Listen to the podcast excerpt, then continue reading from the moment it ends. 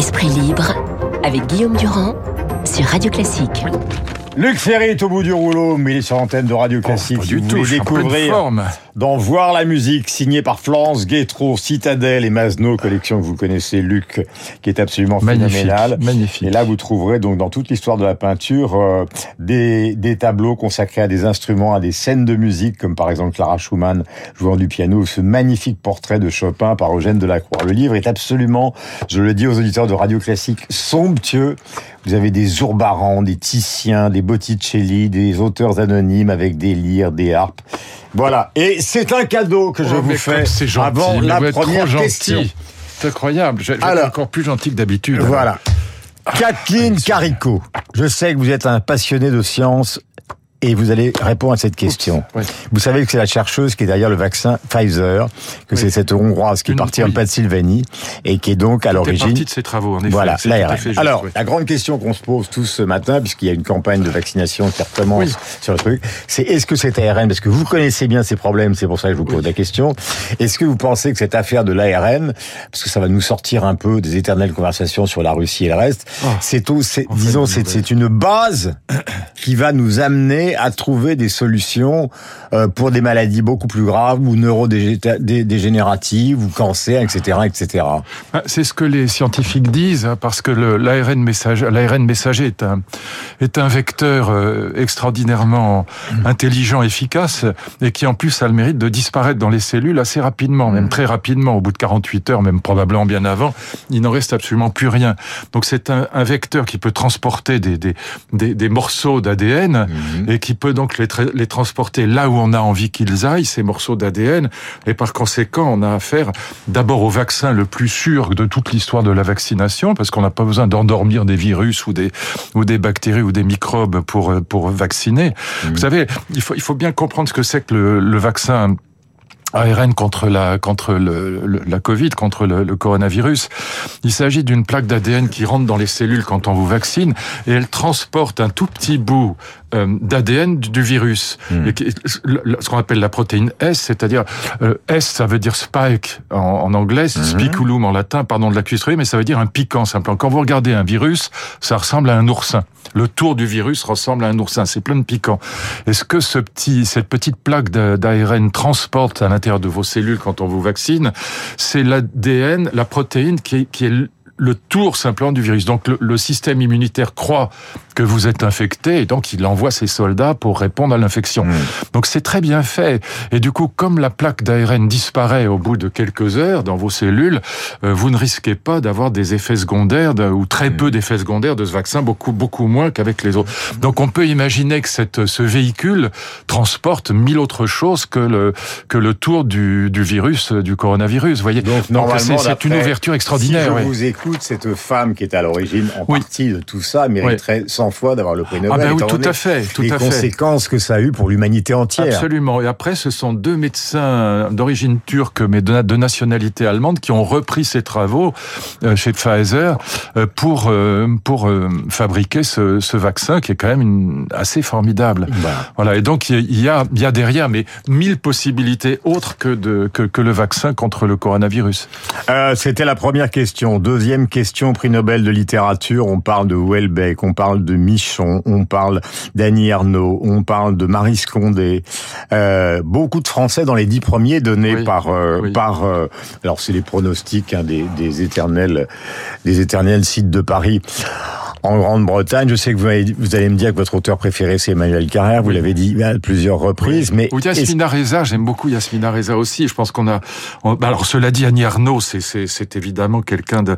C'est un grand écrivain, une grande écrivaine, il faudrait dire aujourd'hui. Welbeck évidemment, même si je je n'aime pas ce qu'il écrit, mais c'est quand même un grand écrivain. Mais évidemment, Yasmina Reza et Emmanuel Carrère devraient être dans cette dans ce ils sont dans encore ce trop panel, jeunes, voilà. Ils sont encore, ils sont encore trop jeunes, peut-être. Oh bah écoutez, 60 ans, c'est pas si Non, mais je veux dire, ça. je parle d'Emmanuel. J'essaye Emmanuel de hisser les 40 ans. couleurs françaises parce que Oui, Annie Ernaux, moi je trouve que c'est tout à fait défendable. Le livre extraordinaire s'appelle Les années. Oui. Oui. Ouais. Elle est, elle a écrit des livres qui sont, qui, qui méritent vraiment d'être, d'être mm. lus et d'être relus même. Bon, évidemment, Welbeck, c'est celui que tout le monde connaît, que le monde entier connaît. Mais bon, l'auteur français le plus lu dans le monde. Oui, moi, je, alors, je, reconnais encore une fois, j'essaye toujours d'être objectif et d'être honnête, mais donc je reconnais que c'est un grand écrivain, mais je, je déteste ce qu'il écrit. Donc voilà, c'est gênant. mais c'est un paradoxe, mais en même temps, c'est tout à fait. Mm. Euh, on, y a, je, je, déteste Spinoza, c'est un très grand philosophe. Bon, c'est pas, c'est pas incompatible. Donc vous avez, vous avez quand même la chance de pouvoir prendre des distances par rapport à ce que vous êtes vous-même. C'est même la définition de la culture. Donc Welbeck, deuxième extrait. Euh, c'est grâce à Clément, notre bien-aimé réalisateur, et après on va revenir évidemment sur le terrain qui nous concerne, l'actualité. J'ai l'impression euh, d'avoir fait euh, quelque chose d'utile. Écrire, ça n'est pas un plaisir solitaire, quoi. Un livre lu et puis posé sur l'étagère et puis qu'on oublie, c'est pas non plus quelque chose que j'ambitionnais. Cette idée de de changer quelque chose avec les mots, avec la littérature.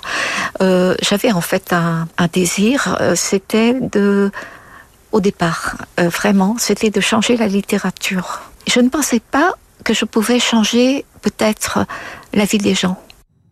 Voilà, c'est euh, Annie Arnaud que vous venez d'entendre évidemment, et c'est assez intéressant parce qu'elle descend finalement, elle défend un peu le même point de vue de Michel Houellebecq, c'est-à-dire que malgré le corpus gigantesque des livres qui ont été écrits, eh bien au départ, il y a cette espèce, Houellebecq parle presque d'une mégalomanie de vouloir changer les choses. Donc euh, ils sont tous les deux dans la liste des dix. C'est assez paradoxal, Guillaume, parce qu'en vérité, c'est plutôt un retour en arrière euh, qu'un changement révolutionnaire, parce que c'est un retour en arrière par rapport au nouveau roman. On, on a un peu comme en philosophie aujourd'hui, on a affaire à des écrivains qui, à des écrivains qui reviennent à des personnages, à une intrigue, à, une psychologie très profonde justement de, de ces personnages qu'ils mettent en scène.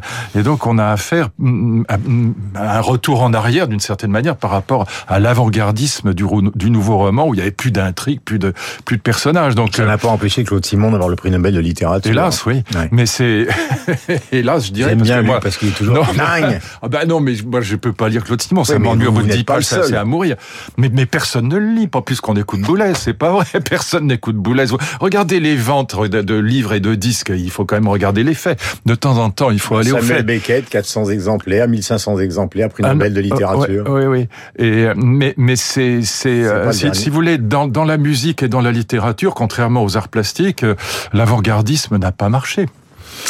Question. Parce qu'on aime lire et on Est-ce que vous avez regardé Poutine euh, dans son show euh, Oui, oui, oui. Mais enfin, je regardais pas pas trop longtemps parce que ça m'ennuie et puis que je, je, je sais ce qu'il hmm. va dire, qu'il déteste l'Occident décadent, etc. Bon, et que cette annexion. Vous n'avez pas trouvé ça effrayant euh, si, mais ce qui est effrayant, c'est ce qu'il y a derrière.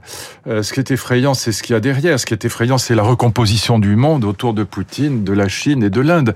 C'est ça qui est effrayant, c'est pas simple. Si Poutine était tout seul, ce serait à la limite pas grave, mais mais il représenterait pas grand-chose. Mais malheureusement, ce qu'il représente, c'est cette recomposition du monde, faire la face à laquelle, euh, euh, je suis désolé de le dire, mais notre vieille Europe occidentale qui s'effondre dans la quête du bonheur, dans la psychologie positive et les théories du développement personnel euh, se ridiculise. Enfin, les Chinois, ils sont beaucoup plus distants, enfin, ils sont beaucoup plus distants que vous ne le dites pour l'instant à l'égard de Poutine. Hein. J'ai rien dit. J'ai pas dit qu'ils étaient, j'ai pas dit qu'ils étaient pas distants. Je ne cesse de dire que c'est le président chinois qui peut éventuellement arrêter Poutine. Je sais, mais Donc je pense que les, bah, pour l'instant, euh, silence radio. Bah, pour l'instant, non. Ils le soutiennent. Euh, ils le soutiennent même parfois, à chaque mm. fois, de manière fervente, contrairement à ce qu'on dit. Mais je pense que les Chinois n'ont aucun intérêt à la continuation de cette guerre et que les seuls qui puissent stopper Poutine aujourd'hui, c'est pas l'armée ukrainienne, c'est la Chine. Donc, je pense qu'en effet, il y a une distance de la Chine par rapport à par rapport à Poutine, parce que la Chine a des intérêts. D'abord, les, Chinois sont des commerçants depuis toujours. Et ils ont des intérêts commerciaux, économiques avec euh, l'Occident mm-hmm. euh, que, que que cette guerre va finir par troubler. Et, et donc je pense que... Et d'ailleurs, j'ai vu que le président Macron avait demandé à rencontrer le président chinois. Et je pense que c'est dans cette perspective-là, parce que mm.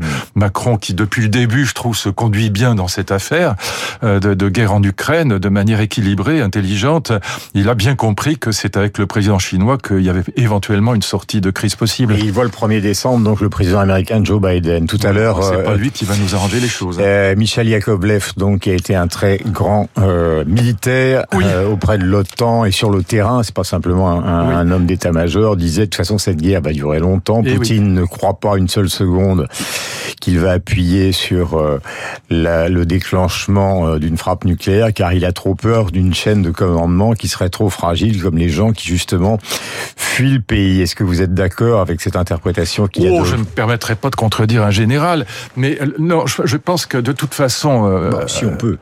Oui, enfin, ce que je pense, et ça, j'en ai, j'en ai la conviction de mon côté, c'est que Poutine ne peut pas se permettre une défaite. Voilà.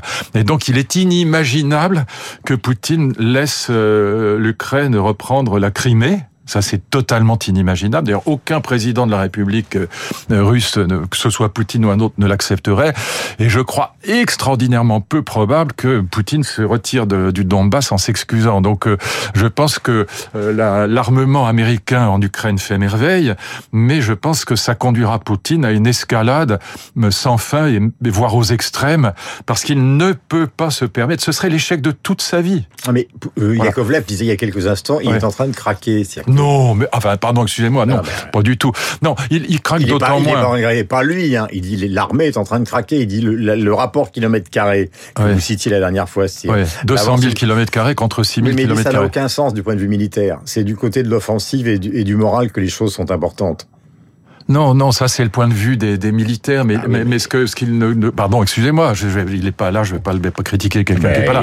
Mais ce que ce que les gens ne comprennent pas, c'est qu'on n'a encore rien vu. C'est-à-dire que Poutine ne pouvant pas se permettre de perdre le Donbass, le jour où il va utiliser des armes de destruction massive, vous avez vu que le président tchétchène le disait, mais il faut qu'il utilise immédiatement les armes nucléaires tactiques, euh, Kadyrov, bon, euh, Ramzan Kadyrov, et donc euh, évidemment que on n'a encore rien vu de ce que cette Russie fasciste rouge peut faire. Et donc avant même le nucléaire, il y a des armes chimiques, il peut y avoir des armes de destruction massive, et donc je, pense que, encore une fois, de toute façon, il faut partir de cette idée que l'Ukraine ne peut pas accepter ces annexions et, Russie, et, la Russie ne peut pas accepter hmm. de partir.